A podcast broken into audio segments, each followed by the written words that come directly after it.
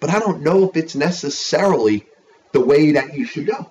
Now you have a whole lineup full of hitters that are hitting 230, 240, 250, but they got on base percentages over 300. What you're basically sacrificing for the walks is singles, doubles, triples, and maybe home runs. And, and if those batting average were to go up 40 points at the expense of the on base percentage that could go down potentially 20 points, don't you think you're in a better situation? If you're getting base hits, if you're hitting line drives, and maybe not hitting as many home runs, it's something that has to be discussed because I don't see this conversation had too much as it applies to Major League Baseball because it's always about the old school against the new school.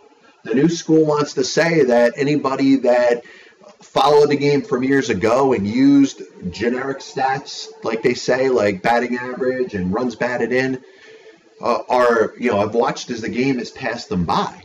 But really, you'll find that the teams that end up doing the most and having the most success over a period of time are blending in the analytics with old school baseball.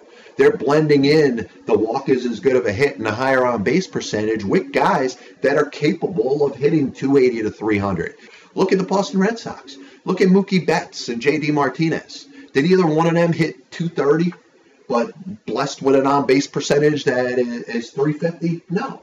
There were 300 hitters who also hit for power who also drew walks, who had the best combination of everything.